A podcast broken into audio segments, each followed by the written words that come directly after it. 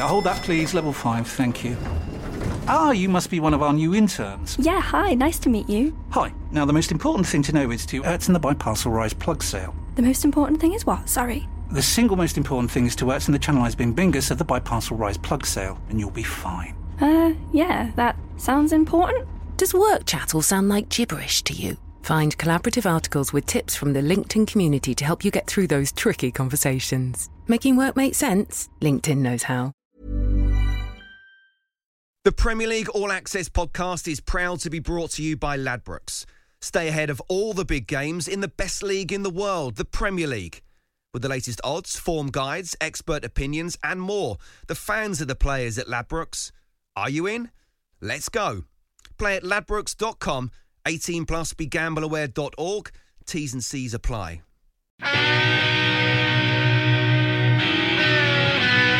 Vulnerable, yet carefree. And here's Gascoigne. Brilliant play! Oh! Take a bow! That's unbelievable! Mercurial but troubled. Oh dear me. He's going to be out of the final, and here is a moment that almost brings tears to his eyes. Maverick, a genius. There's Gascoigne now, can he produce some magic? Oh yes! A tremendous goal by Gascoigne! The cracker jack of British football and a mate who has never, ever, ever provided a dull moment in over 25 years. I scored my penalty. Gareth Southgate missed his. I've ended up in rehab. He's ended up in the Manners of England and done a 20 grand pizza advert. What did I do wrong? I'm Ally McCoist, a reasonable player in my own right, but from 95 to 98 I had the pleasure and the privilege of calling the most talented footballer of his own generation a teammate. Through thick and thin, he remains one of my closest pals, Paul Gascoigne. This is Gazza and McCoist, together again.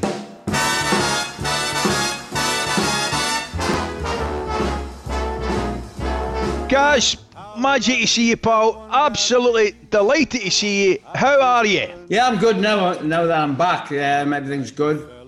Uh, I feel good. I tell everybody story, man. Honestly, it's one of my favourites. Met you in Vegas, right? You were near holiday, and Walter was there. He says, "Right, come on," he says, "We're meeting Paul tomorrow. We're meeting Gaz tomorrow in the hotel. We're going to have a bit of lunch, a bit of brunch, right?" I says, "That sounds great. That says magic." So we're staying in Caesar Palace. We're certainly having brunch in Caesar Palace, and I got a hold of you beforehand. I said, "I'll meet you a bit earlier." And I remember walking down into the place in Caesar's Palace, guys. You're sitting at the bar and you've got two big cocktails, right? One for yourself and one for me coming down. I swear to God, I could have dived in my cocktail, right? The thing was about that size, right? You're sitting with two bowls of chicken wings and you're sitting underneath the telly. The horse racing's on, the American football's on, you name it, the golf's on. And I took one look at you and I thought, I think we're going to get on just fine. once said, ain't that a kick in the head? I'm going to take you all the way back to Newcastle, mate. Can you remember what it was like signing the day you signed for the Toon? What was it like? Tell me about it. I mean, the day signing for it, when I was, I knew I was going to be at Newcastle United when I left school. But I remember the time when I had to sign, I had to get um, one of my parents there to sign as well. And at that time, my mum and dad weren't speaking.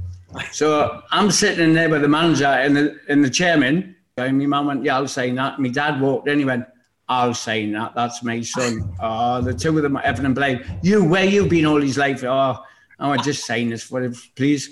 So I signed it. And then I used to remember I used to be his apprentice because you watching like Kevin Keegan, Terry McDermott, Peter Beardsley, Chris Waddle.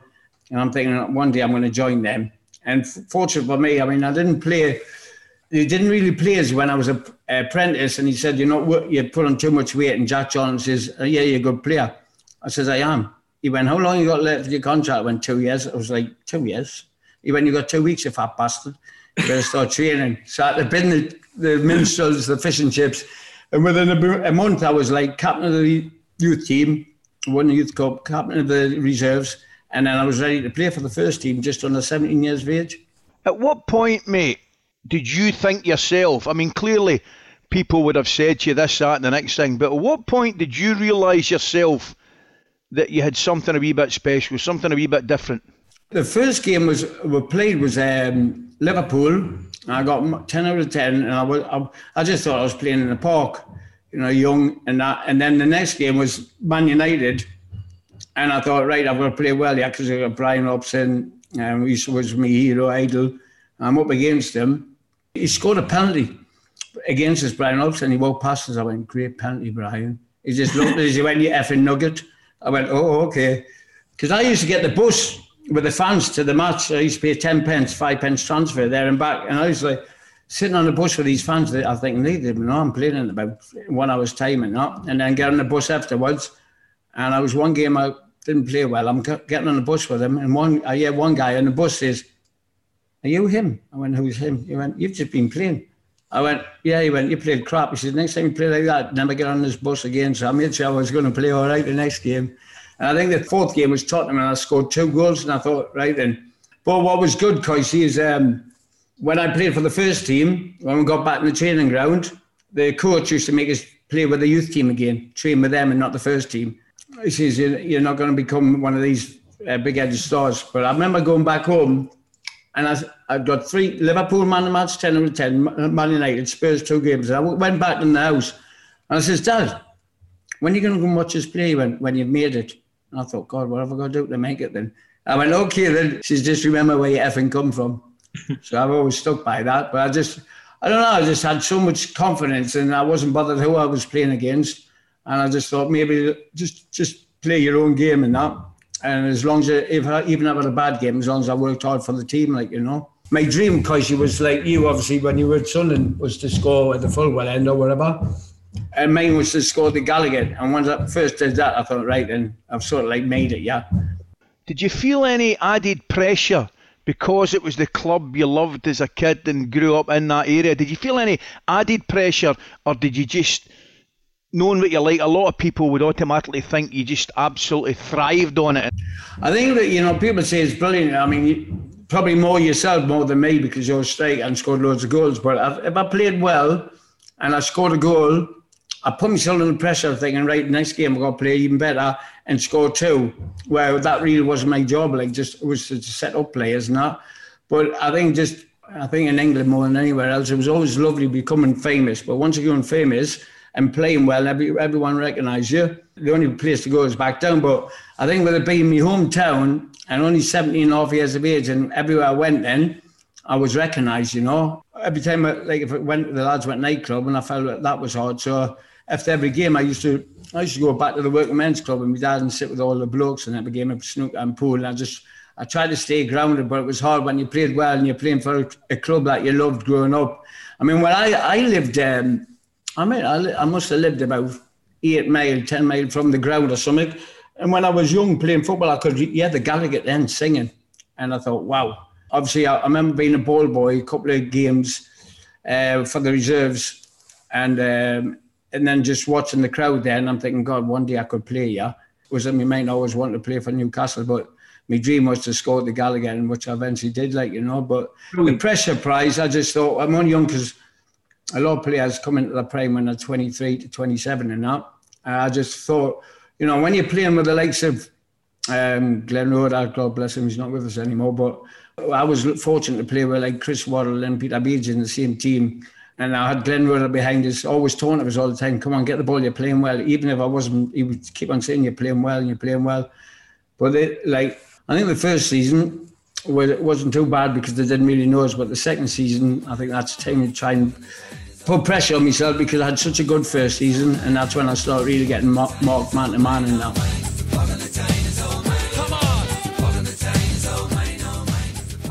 Taking all that in, guys, you'd naturally think the next step would, would, would be moving to another club, which you did do what options did you have when you left Newcastle? And I'm guessing, knowing the love you have for the club, it wouldn't it wouldn't have been that easy a decision to leave. No, I didn't. Um, I didn't want to leave, I had no choice. Um, Jack John says, "I heard you want to leave." I says, "I might want to." He says, "Well, you've just signed, you're going to sign this piece of paper, four-year contract." And I panicked because he's, you know, Jack John. I signed it. I thought, well, "That's me yeah, for another four year." So I remember going home and I said, Dad, I've just signed it for you. He went, ah, it's all right. You're not good. He says, you've plenty of time left. And then the phone went and I was Kenny Dalglish. So I looked at my dad and I went, Dad, Kenny Dalglish. And my dad went, money, son. So I spoke to Kenny Dalglish. I put the phone down and my dad said, what do you see? I went, Dad, I did not understand an every word he said. So I think that deal went out the window. But Newcastle wanted 2.2 million for us. Um, Liverpool were only going to pay 2 million because they were signing Rush back from Juventus. So uh, Kenny Dalglish says, can you wait another year? I said, I don't know if I can. I says, uh, we've just sold Biswell, we've just sold Peter Beasy. I mean, I played really well, keep up there on the first division at that time. And so my dad went, just keep on playing well. Then it was Sir Alex Ferguson. So I looked at my dad and my dad, Sir Alex Ferguson. He went, I told you, son. My dad only had two hands, money. So I spoke to him. I says, yeah, I'm definitely going to sign. So he went, so I'm going on holiday, and when I come back, you're saying for Man United, you'll be at Old Trafford. I went, yeah, definitely. So I'm like so excited. Two days, Dad, I'm saying for Man United, they're going to pay the 2.2. I'm definitely going. And he went, I told you, son. And then the phone went, and it was Spurs. So I, said, I says, hello. He says, there's Irving Scholar, the chairman. So I says, hold on, Dad, Spurs. He went, he says, you're not signing for Spurs. He says, you're going to Man United. I says, oh, sorry, I think I'm going to be going to Man United. He says, oh, well, he says, what we'll do is we'll buy your mum and dad a house. I went, oh, hold on. I said, Dad, I says, if I say to Spurs, we're going to buy you your mum a house. He went, well, what the effing hell are you waiting for, son? and he went, okay. I said, I think I might be safe for you. And my dad went, tell him I need a car. I went, and my dad wants a car. He went, we'll, get, we'll give him one. So he says, I want a BMW. He says, and also I found the house. He hadn't even left the, the city. I went, Dad, not moved. Yeah, I'll find one. Don't worry about that. Get the car. So as I'm driving there to Tottenham, I passed Old Tra- Trafford and I'm actually shaking. I said, he's going to go off it with me. Alex Ferguson. I mean, I was petrified. I thought. So I, I get the Spurs. I'm like a mile away and the phone goes, it's my sister.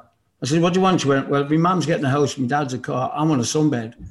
So I think the deal was done on a sunbed, but you know, like when you're saying for Spurs, guys, and you get fan mail. I'm getting fan mail by the dozens. I'm think, wow. And I got this big one. I thought, oh, I wonder who this is off. And I opened it up. It was off Sir Alex Ferguson.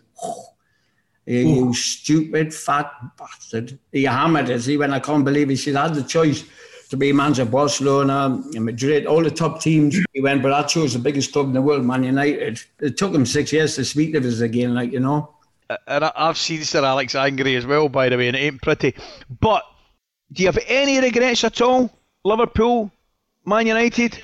I mean, Spurs, the first season, I was like, on the pressure's on, the highest transfer, 2.2 million, whatever. And I thought, well, that's okay, because we sort of did better than Man United that season.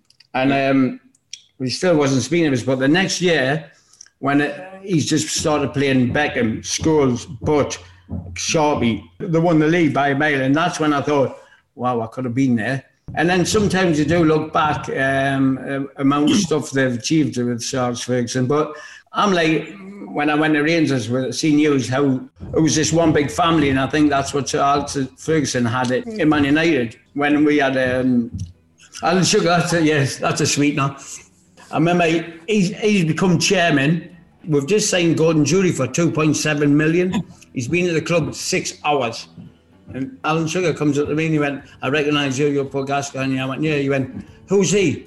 Gordon Durie. We just signed him about five hours ago for 2.7 million or something. And oh, Gordon was fuming. There is times when I do think, oh, what would have, would have been like if I was at Man United. Man United. Brilliant stuff there from Gaz. This is Gazza and McCoist together again. And coming up, Hear what Gazza had to say about playing for Sir Bobby Robson, England's near miss at Italia 90, the injury that almost defined his career. And don't worry, we'll be getting to Euro 96 and Rangers very, very soon.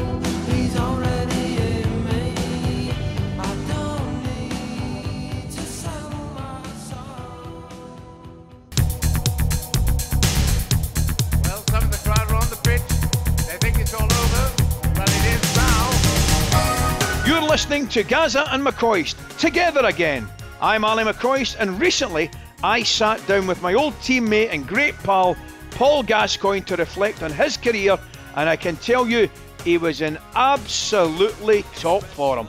Now, coming up, we'll discuss the injury that almost defined his career, But first, let's go back to 1990 as Gazza, on the cusp of his 23rd birthday, got named in the England squad for Italia 90, despite having never played a competitive international. So Bobby Robson, first of all, when goes in the office says, I'm sorry, you've not made the under 21 squad. Now, I was so down, I went, oh, never mind. He went, but you made the full squad. I went, oh, wow. But going to the World Cup, you know, I was lucky because I was like just about 23. And Brian Robson, Chris Waddle, Peter Beardsley, the squad we had, Terry Butcher, all of them were just in the prime. So I had nothing really to worry about. And, um, you know, I, t- I took it as if I was in a boys' club. I was playing tennis, table tennis. I was enjoying the sun. Um, I didn't want to know who we, who we were playing against or whatever. I just took it like a breath of fresh air, you know. I just, I was loving every game. I was loving every minute. I, I felt so confident. I, I was fit as anything. I was having fun with the lads, and I remember Brian Robson saying, "Look, any of the challenge, I'm coming to the end of my career. Any challenges, leave them to me. I don't want you getting injured because you're coming. To, you just start with England. Any of the balls, I'll go for the headers. I'll take the, the, the cuts, the bruises for you." And I thought, well, what a what a guy to say that. The person he was, Captain Marvel, and I just felt at ease. And I just took every game as it come. I wasn't bothered. I didn't want to know who I was up against, nothing. And I just remember the time before the semi final, and I said to Chris Waddle, it was 11 o'clock at night, I said, I'm going for a walk, I can't sleep. I've seen two guys playing tennis, 11 o'clock at night. I thought, I'm challenging these two. So I went, I please, and when where's your partner? I went, no, I'll take the he's on. So I'm playing tennis, I'm sweating like a mad. And uh, yeah, going. I thought, oh shit, it's the gaffer. He went, what are you doing? I said, playing tennis. And I dropped the racket and ran. So I ran to the room and I went, Waddle. I says, listen, if anyone knocks at the door, just tell them I'm sleeping. I'm tired. He went, yeah, no problem, guys. And five minutes later, like smashing on the door. It's Bobby Robson, the manager. He says, where is he? He went, he's sleeping. He went, sleeping? I've just seen him playing tennis for half an hour. And um, Chris Waddle looked at me and went, have you? I went, shh. the next day, I'm hiding from Sir Bobby Robson. He catches 11 calls, remember? It was quarter past 11. He went, forget about last night. I've already called you daft as a brush. I don't know what else to call you. He says, but today you're playing against the best player in the world, Matthäus. So I looked at Bobby Robson. I went, no, I think he is. And I walked off. And he's shouting, come back, come back. And I looked behind, he's got his head down, shaking his head. He says, what can I do with him? That semi final, again, I yeah. thought, right, just carry on, just playing well. I knew I was up against Matthäus. I think it was one of the best games I've played. You know, when, when I look back, to think um, how close we were when Chris Waddles uh, hit the hit the post. You know, you you look at back and think if that went in, or maybe if I had took a penalty, my head wasn't right. But the tears, it was more like um, it wasn't just uh, losing the semi final, but I had such a great time, Coisty. I thought, I honestly in my head, I thought that's the end of my career over, even though I was just 23, because our fans, they didn't leave with their heads down. They were singing, singing my name.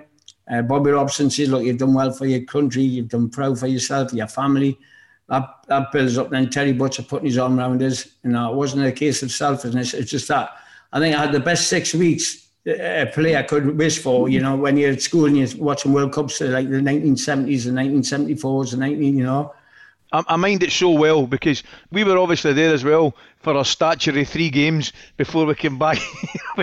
we were there for our normal three. Well, I was here. What do you call a Scotsman in the second round of the World Cup? Ref.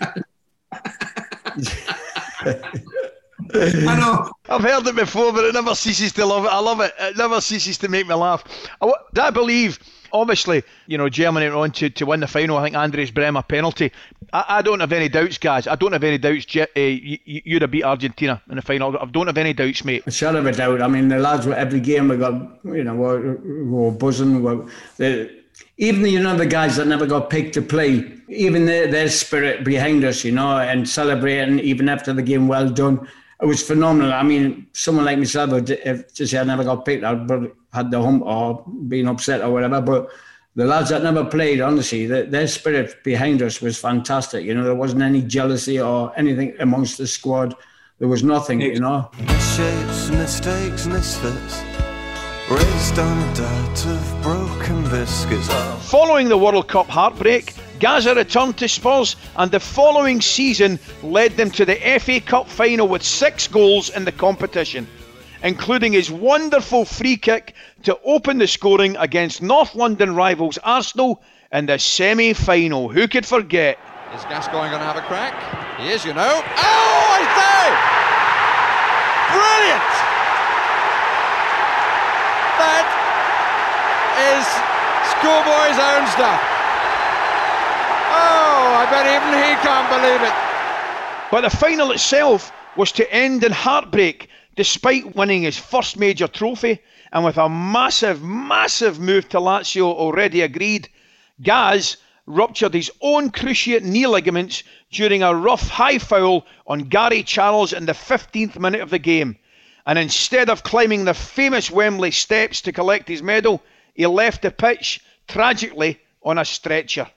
You know, because the honest, people talk about their dreams of playing the World Cup, mine wasn't. My my dream was was to walk up them steps, pick up my medal, and you know meet the Queen or Lady Diana who was there. That was my dream, and to score in every every game. Well, the first one Blackpool, I set up the the, the goal for Paul Stewart. Then I scored in every game, and you know I was hyped up before the, the night before the game anyway. But my dream, I kept on thinking, just get up them steps. That's all I want to do. You know, so many years watching like the travelling on the bus, the laughs they had the night before, the build up, the getting the suit and all that. And I, I, was so determined to win that game, and I just thought I just want to play like probably one of the best games of my life. And I don't even know how I ended up in that position. The last man at the back after what 11 minutes, he touched the ball. I thought he was coming inside. He went the other way. It was a bad touch by him probably. And then I've done that challenge. of. I wasn't the best of challenges uh, anyway. When I got up, I thought my knee's not too bad, yeah. And so I remember kicking off, and I said to David Howells, just give us the ball quickly. And as he gives us, I've turned and my knees went.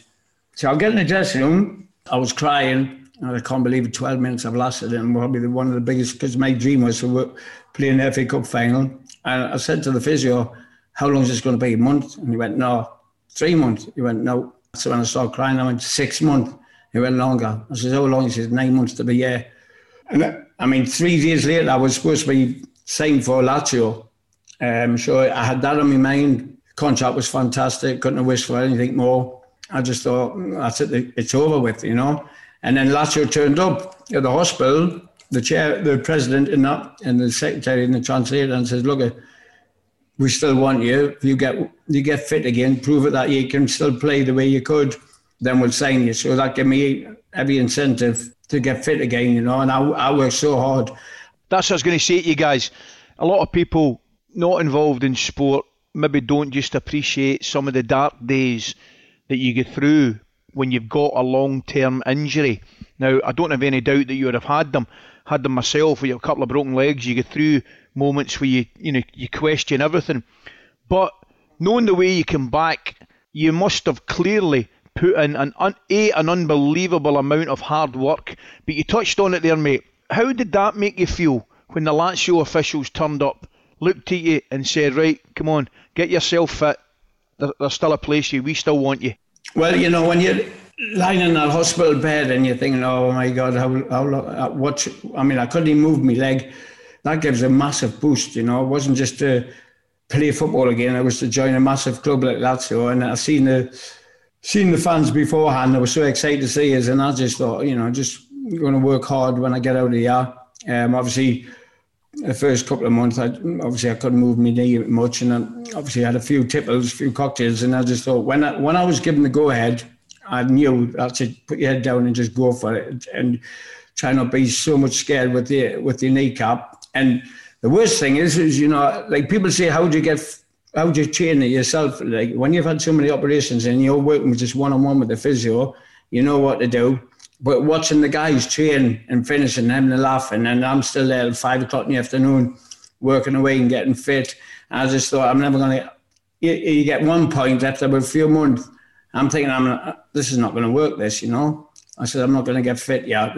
I felt a bit down for a while, but I remember in the hospital when Gary Mabbutt and the team come in and gives me FA Cup medal. And Lazio, that gives a, a solid gold watch, right? And they put it aside, and I've got this medal and I've got this watch and I've got a contract look forward for. My mum dad turns up. I says, No, go on, I'm going for the operation. Just leave. No, we'll wait till you go down. You're asleep for the operation. I went, No, just go. I don't want you to see like this. No, you're okay. So I goes to sleep. I wakes up when I got back to, to the hospital bed. Guys, my medal had went and the watch.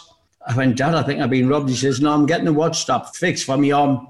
So that cheers up. But it was just every day I was like after training, how can I get myself ready for the next day? Because I pushed myself so hard. And so when I was like um, nine months, and I was Friday, I was Friday Coisty, and the gaffer says, okay, you train with the team on Monday and you'll be playing the week after. So after me on the Friday, I went to Newcastle for two days and I went nightclub with my mates and my brother and that. And there must have been a fan in the nightclub. He was obviously must have been upset and he nudged us. And I went, sorry, mate. And he went, you're put gas down on you. I went, yeah. And he clubbed us right in the jaw. And I fell and broke my kneecap. And it went, half my kneecap was the top of my thigh. And I went, oh my God. So I managed the hospital and I rang up. I remember the nurse scared. I says, that's my kneecap there. She went, no, it's not. And I managed to get to hospital. Mr. Brown did the operation again. Rang Lazio and said, oh, never mind. We still want you. So, so again, another six months. But that was hard because I had to lie in the settee for three months and not move my kneecap whatsoever. That was difficult. But I suppose after the first operation and getting fit, after nine months and working so hard, I thought, right, I can do this one as well. So it was just a matter of just get me get me head in action again, to start working hard. Gazza missed the entire 91-92 season in the end, but finally made his Lazio debut that autumn. Despite never being at his best during his three years there, he is still very, very fondly remembered by the fans in Rome. Then, in 1995, his life changed, as did mine to be quite frank with you, as Walter Smith brought Gaz to Glasgow Rangers. A light shone in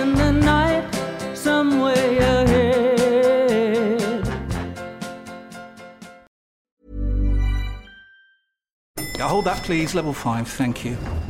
Ah, you must be one of our new interns. Yeah, hi, nice to meet you. Hi. Now, the most important thing to know is to Ertzen the Biparcel Rise plug sale. The most important thing is what? Sorry. The single most important thing is to Ertzen the Channelized Bing Bingus of the Biparcel Rise plug sale, and you'll be fine. Uh, yeah, that sounds important. Does work chat all sound like gibberish to you? Find collaborative articles with tips from the LinkedIn community to help you get through those tricky conversations. Making work make sense? LinkedIn knows how. Quality sleep is essential for boosting energy, recovery, and well being. So, take your sleep to the next level with Sleep Number. With a Sleep Number smart bed, you can individualize your comfort level and enjoy a better sleep night after night. JD Power ranks Sleep Number number 1 in customer satisfaction with mattresses purchased in-store. And now the Queen Sleep Number C4 smart bed is only $1,599, a saving of $300 only for a limited time. For JD Power 2023 award information, visit jdpower.com/awards.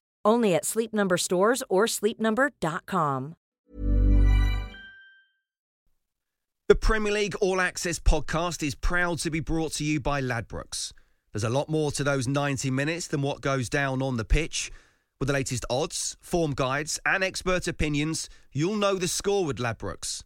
Odds update on Talk Sport with Ladbrokes. Are you in? Let's go. Play at ladbrokes.com, 18 plus, begambleaware.org. T's and C's apply.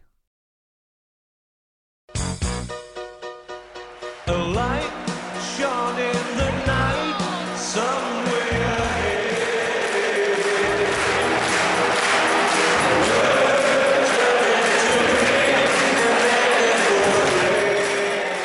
You're listening to Gazza and McCoist together again. I'm Alan McCoist, and recently I sat down with my old mate and good pal Paul Gascoigne to look back on his career. Coming up, we'll talk about being rivals at Euro 96, both missing out in France 98. Still can't believe it. But it's time to talk Rangers. Let me tell you why we're so excited for Gaz coming to Ibrox. It was unbelievable. The whole city, the whole place was absolutely buzzing. And it's fair to say, Gazza looks back at his time there very, very fondly. People ask me what's the biggest regret in my life, uh, regards football wise, and I think it was leaving Rangers at the time I did. I mean, I was told Advocaat, he wasn't the right, the right man for me, and I didn't know whether to talk to him or drink him. Advocaat. but uh, I remember speaking to Dino Zoff, and I said, What clubs are interested? And he went, Chelsea. I said, I ain't going there. I said, What's the other one? Aston Villa. I said, No. And I thought, Well, there's no one. I'm, I'm leaving. So he went, Rangers. So I walked out the door. I turned around and I went, I ain't going to Queen's Park Rangers. And he went, Glasgow Rangers. I just slammed the door. I went, Get him back. Get him over now, quickly. So I remember Walter turning up and he says, Let me tell you about the club. I went, No, let me tell you what I've got in the fridge. And I come out with two Budweisers. He went, You're signing, aren't you? He says, Right, and when you come, I said, I'll be there straight away. And so he left. I was absolutely buzzing. I mean, remember meeting the chairman upstairs at the ground and that. And then he went, He's seen outside. And I went, No, why? And he says, Have a look outside. And I just looked outside and I seen all the fans. I mean, my hair was blonde, all theirs was yellow, bless them. But no, that was that was fantastic. And then obviously seeing the stadium, I don't know why, but I remember the gaffer saying you'll ever laugh, you you know, be serious when you play, but you'll ever laugh at the lads in the dressing room. And I know I'm, I'm quite funny in the dressing room, but I don't think the funniest thing I've ever seen was when I got my teeth done and you said, well, because I went to, what's the name, at the reception, I said, do you think the guys will recognise her? She went, I don't think so. As soon as I walked in the dressing room, went, wow, you need apple to a letterbox. That just ruined us. I remember I was just leaving the dressing room. I went straight back to the dentist. I'm telling you what now. And uh, before we went there, I went for lunch with my dad. And the, the woman behind the counter says, I says, what's the soup of the day? She went, carrot soup. I went, don't you effing start. I'll, never forget, I swear to God, I will never forget in my life you walking into that dressing room, walking right out into the middle of the floor, throwing your bag down and st- and smiling at everybody with your new teeth, man. Uh, it's the funniest. It was the funniest thing I've ever seen in my life in the dressing room, man. And you can remember, we sat up, you and I, we, we, we organised a wee table for one in the dressing room. We set up a wee table for two, right? And I, I was sitting at the table, and, we, and we were, it was an imaginary wine bar, and you you to come in and chat me up with your new teeth. Well, I remember that. It was class. Oh, it, was, it was ridiculous. Anyway, everybody, mate, talks about eight in a row. Your performance against Aberdeen was frankly ridiculous, mate. Your performance, particularly second half in the League Cup final against Hearts, ridiculous. Are those special memories for you? Yeah, because you know I'd, I'd never won anything in my life. I won personal awards, but as a team and as a squad, um, I'd never won anything. So you know, come the eighth row, that was me. You know, I just thought, God, this could be my first league medal. You know, when we won one down, I thought, oh no, we can't even. I didn't want to draw this game, and um, I just thought, God, we just got to please just win it. Just my whole scores, just win it. You know. And I remember getting the ball at the edge of the box, and I, I, I don't know how I've, I've managed to I wouldn't have miskicked it, but how I've hit the ball at the roof of the net. Here's Gascoigne now. Can he produce some magic? Still, it's Gascoigne. Oh, yes! A tremendous goal by Gascoigne! And I thought, right, 1 1, come on. And it was in my mind just like set up Coisty, get a goal for us, or what, this and that, you know. And um, then the second half, and I know it was 10 minutes left. McClelland had the ball. He says, Come on, Paul. I went, Don't give it to me, I'm shattered. And he just threw oh. it at us, and I went, Oh, just go. And I just Amazing. kept on going. And I think you did a run to the side. I think Gordon Durie did, and it left an opening to get in. The, once I got in the box, I seen the, the goalkeeper in the middle of the net, and I just thought, bend it in when we left. It's been very evenly balanced. Here's Gascoigne now, pushing forward, showing great determination. Oh, he's done it again! It's unbelievable! I've never felt. Oh, get emotional now. I've never felt um, a feeling like that in my life. Never. It was amazing, Paul. One of these situations, it was a it was a privilege to be on the park with me. It really was. And I tell the story as well. Five minutes after it, we got a penalty, and of course, I'm supposed to be on the penalties. And the next minute, you come up to me with a big puppy dog eyes. You know what I mean? Those please, please, please. And man, I'd have been the host, I'd have been the most hated man in Ibrox Park if I hadn't given you, that ball. And of course. I said, Coisty, come on. He said, no, I'll take the penalties. I said, Coisty, this could be a hat trick, man. Please, please. Went, no, I'll take the penalties. I went, come on. Come on, he says, you said this could be my last game. I went, well, if you're leaving, let me have it, man. But when you let us have the penalty, and I normally always go at the other side, and I, must, I changed my mind and score that. It's Gascoigne who's going to take this one, and Gascoigne this for the hat trick of the championship.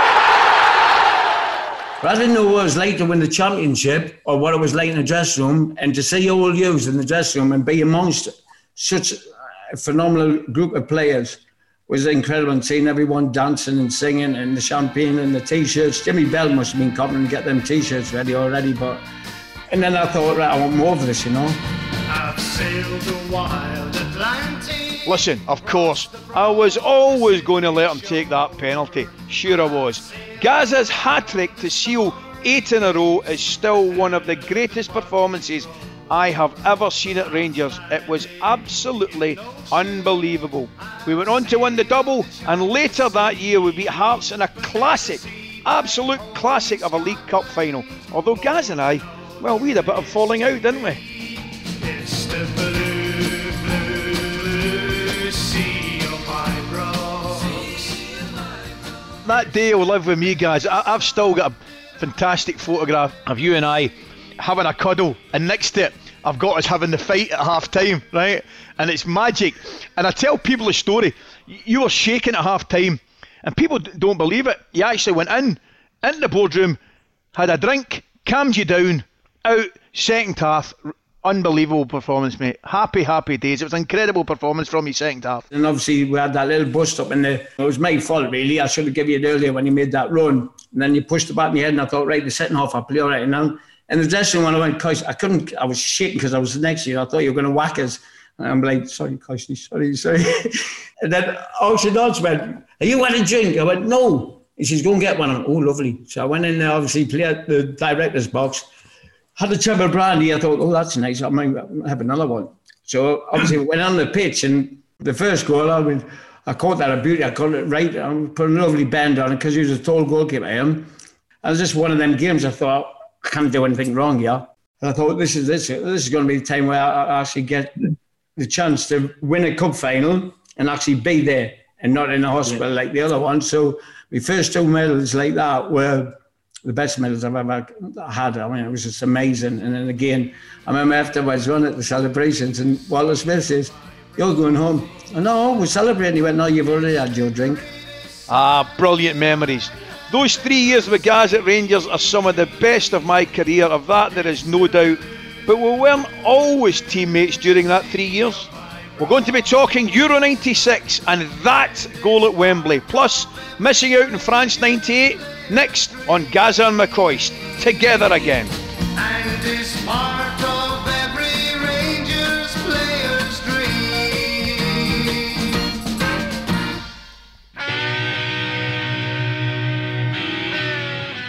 You're listening to Gazza and McCoist, together again. I'm Ally McCoist, and recently I sat down my old teammate and great pal, Paul Gascoigne, to look back on his incredible career. Coming up, we'll be talking about the heartbreak of us both missing out on the World Cup finals in France in 1998, plus what Gazza makes of Gareth Southgate as England's manager, and of course, not forgetting he was a teammate of Gaz himself at Euro 96.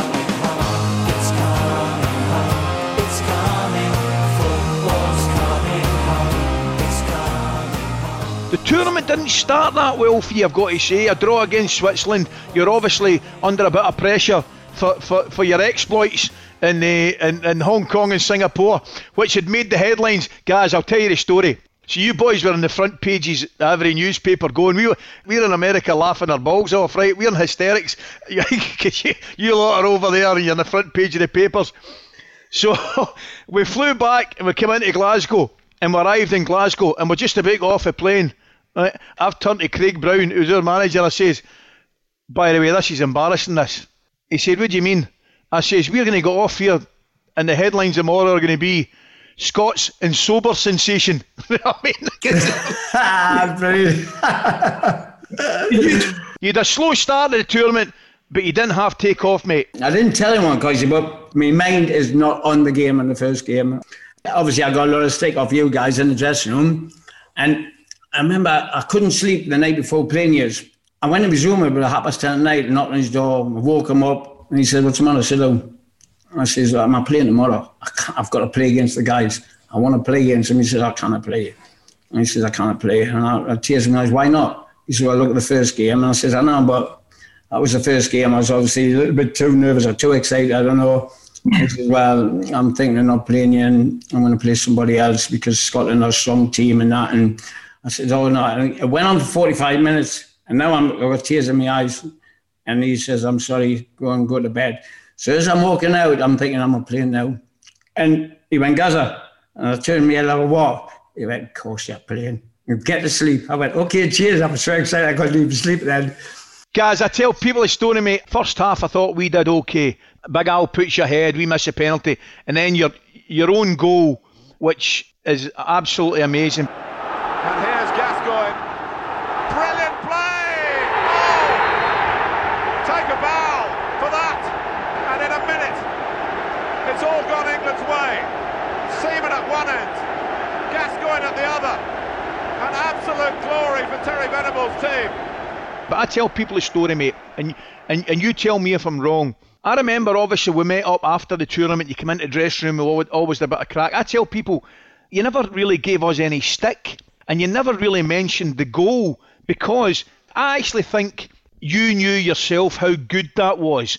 I say to people, see if it'd been a tap in, see if the goalie, if Goram had maybe touched it and you'd knocked it in for half a yard, I think you might have made our lives a misery. But I tell people, I think even you knew how good that goal was and you didn't want to go on about it. Is that fair? Yeah, definitely, without a doubt. You know, I knew because the stick you give us, and I always remember in my head, I'm thinking about, you don't know how I play because I play for Glasgow Rangers, but you don't know I'm like when I play for England. And it was my first game against uh, Scotland. But, you know, when the ball come to us, I had a quick look and I, I can see Colin Hendry coming at us. I think if he slowed down, I would have had to bring it down and obviously beat the, both of them. I knew I hardly sp- scored a goal against Andy Goram in training anyway. But when I've seen him come, I've flicked it over perfect and I'm thinking, just hit it because I, I put myself in a great position and I was coming to my right foot. And as I've smashed it, it's like dipped as well at the same time. And I've went to celebrate, and honestly, I wanted to look at Andy Goram and say, oh, "Stick it up, you, you lad." But I didn't, and I knew it'd be raging. But I just did the celebration, and then after the tournament, obviously I had that chance against Germany. I'm, I'm actually when I could have scored, I missed it. I think if it was you or Lineker or Shearer, you just would have scored that. Trying to get Shearer on the far side onto the volley. No! Gascoigne went flying in there, and it looked as though it needed, well, it did need just the merest touch. If he'd have had size 9 boots on instead of 8 now, oh. he'd have scored. Oh. Did you just hesitate for the last minute? Did did did? See, I've watched it a hundred times as well. Do you just think the goalkeeper might get a touch? He went for it. I swear, if he had, I would. If he had it as faintest of touches, I would have scored. Every time I look at it, I think, God, I keep on thinking about my celebration all the time, and I think that that, that would hmm. even put us more on the map. But I was, I mean, to be half an inch away from it, it was incredible. Every time I look at it, I think, wow, if I had scored that, what what things would have been different, like win the championship at home. But but I remember going on holiday. I'm enjoying my holiday. I've scored that goal, and you know everyone's praising us again. And a week to go, right? I figured, oh, I've got to get training first. And then it caught on. Oh shit! I'm going back to Glasgow Rangers. Yeah, I'm going to get hammered. So I'm thinking I'm going to get hammered. So I, one of these I've just stayed quiet, but the other one was like. It's all right, you know. They can't give us any stick for a while because I, I knew I did scored a great goal, and I don't know why, but I just felt once I walked in that dressing room, I had nothing to brag about or whatever. I just felt I was back at home again. Yeah. I really did, you know. Well, do you know something? We we felt the exact same, mate. We absolutely felt the exact same. And and, and sometimes, you know what football's like, guys. Ti- time's a great healer, and and it, and it's an amazing thing to say. But honestly, mate, I never get sick of watching that goal. It's one one of my, one of my one of my best mates scoring it against one of my best mates. No, I know. I was playing against seven years, you know. Um, I always remember the time where, obviously, when I did leave Rangers, which I didn't want to, I remember crying halfway down the motorway. And obviously, I'm playing in the cup final game with Middlesbrough. It didn't feel the same. I didn't want to be there. I, I was still thinking about what yous were up to in the dressing room, the crack, the the games you were playing. The, I kept on looking at your results and that. And then I'm walking out of Wembley and I can hear one poor Gascoigne. And I'm thinking, that didn't sound English, that.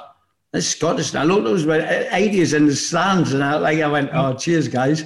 You know, at that moment, I just felt I want to be back where, you know, because I always remember the press saying I wouldn't do well up in Scotland, how tough it was. I used to give um, Terry Butcher a stick, ah, you're not playing in Scotland. And he always said, all he ever said to me is, every time I met him in England, don't mock it till you, till you uh, tried it.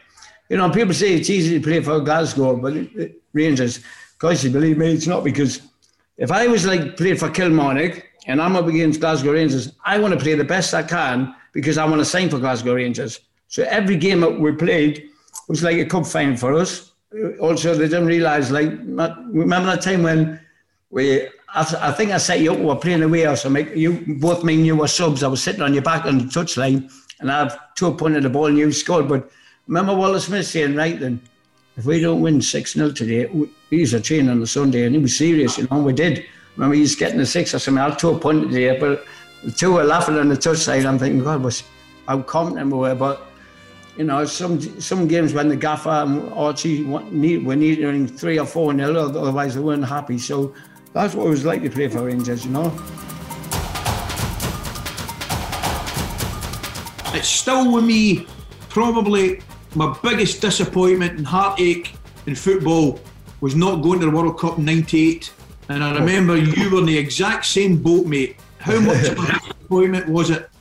Mine was uh, incredible. I mean, you know, I went okay that night. We went out and that. I mean, I, I know this for a fact. I I went I went with Chris Evans and that, and I went back to his house about quarter past twenty past eleven. Six of our players were in uh, Soho till six in the morning. Six in the morning. Obviously, they didn't hit the papers. Then, in, uh, when we went to Malaga, the night they were talking about it, no, I, I went to bed with Dave Seaman Paul Lynch, 11 o'clock. I was told all the lads were, few of them were, six, seven of them were up at five in the morning playing the piano. And I always remember Walter Smith and Terry Venables saying to us, I think it was Brian Robson as well, look, just be careful, he, won't, he might want to make a name out of you. And I thought nothing of it. We're all lined up like kids, each one of it waiting to go in his, in his bedroom. And I was near the back, so I thought, like, I'm, I'm not going to make it. And I seen Glenn Riddle's eyes in tears. I thought, shit. So obviously I was broke into his door and said, what's happening? And he said, oh, uh, you're not going. So I remember being on the flight back, there was me, Ian Walker crying, uh, Colin Palmer, I think, we were all crying. And I thought, what am I going to do? Yeah, I'm, I, think, I know the press are going to make onto us like hound dogs. And I've never seen so much press outside the house I was staying in, staying doors. And then I ring Brian Robson up. I'm thinking, God, what am I going to do? I said, I'm just, it's probably the worst I've ever felt, worse than the operations. And I thought, God, you know, I'm not going to the to the World Cup. But I've seen a couple of the lads' books, like Beckham's book and Batty's book, and the other one, saying if there, might have had a, a better chance of getting through. In my head, I said, at least I played in one World Cup, and I did myself proud. But I remember about, I eventually had the courage to leave the house. And I remember going to a hotel in London, in England, where by them out. And I opened the lift, and Glenn Hoddle started in the lift. No. Yeah, and he's just looked at us. How was he- that? Uh, unbelievable. Glenn Hoddle just looked at us, and I just looked at him. He went, sorry, what happened? And I didn't really see anything. But I just got up the next floor and didn't see anything to me, you know. It's only till a few years later when I bumped into him again and said, look, it's all forgotten about. I'm one of them, just move on, you know. That was probably the biggest disappointment I've had in my career. Looking at it, guys, I mean, you you played under some brilliant managers Walter, Jack Charlton, Sir Bobby, Terry. It looks as though Gareth has got a fantastic future ahead of him as well. Yeah, but I, I, I kind of get this, Coach. You really can't. I needed the, the country to help me. Yeah. I scored my penalty. Gareth Southgate missed his, right? I've ended up in rehab. He's ended up in the Manners of England and done a 20 grand pizza advert. What did I do wrong? I want my country to tell me what did I do wrong. I told Gareth that, he just laughed. I find hard talking about England because I was so proud to play for my country, even though the trouble I put myself in off the field. But you know, he's got he's got talent there, and as long as they stick together, the players, and there'll be no animosity like we had in uh, the 1990 World Cup and the squad we had in '96. If these stay like that, then we've got uh, potential to go and win a book. We've been seeing this, Clicey, what since 1966, you know, and Bobby Robson was fantastic in the World Cup because he said you're only allowed to make a phone call back home. You're not allowed to read any newspapers, and he wouldn't watch let me watch any uh, TV English programs. Nothing. Keep away from all that. Just concentrate, being a t- team spirit, and I think rightly so as well. Like you know.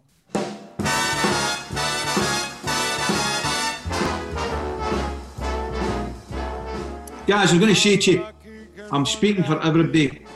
I can't remember seeing you as well, mate. Brilliant. You look happy. You're vibrant. You're smiling. You're, you're, you're your old self. I'm buzzing. I'm absolutely buzzing speaking to you. What's next for Gaz? Where are you going next? What are you up to next? We'll just see what happens because the lockdown's been not just for me but for everyone in the country. It's been a nightmare for the last year or so. So, and then I've got maybe a book deal there. I've got a Netflix uh, thing coming out. Just see where it goes from there. But I've, stuff like this keeps me going because you know me. I like to keep on the move. I hate sitting down. So maybe if everything's okay, do a bit of fly fishing. For me, I've like I've not been back home since February. Once you get a little bit of time, I'm fly fishing. I'm salmon fishing next week, mate. So you and I'll have two or three days away, and we'll get a bit of fly fishing once everything calms down. How's that sound, my pal? Yeah, sounds good. I went last week fly fishing. I caught a six pound blue bottle. By the way, I need everybody to know I first heard that in 1995 from you. but I'm a old now. It's been absolutely magic. I love Yeah, you. I'll give you a bits. shout and maybe I'll come up and do some fishing. Definitely, mate. I love you to bits. and Thanks very much for your time. Yeah, and thanks for all the support for everyone back in England and Scotland. Uh, I appreciate it so much. It's good to have a smile back on my face as well. That was absolutely brilliant. I can't tell you how good that was to see him looking so well in top form and just listening to him tell those stories. I really, really enjoyed that. This has been Gaz and McCoist together again. If you missed any of our conversation, you can hear this show as a podcast on the Game Day feed from Talksport. And don't forget, all 51 games of this Euros this summer will be live on the Talksport network. Tell me quick. Oh, ain't love a kick? Tell me quick. Ain't love a kick in the head?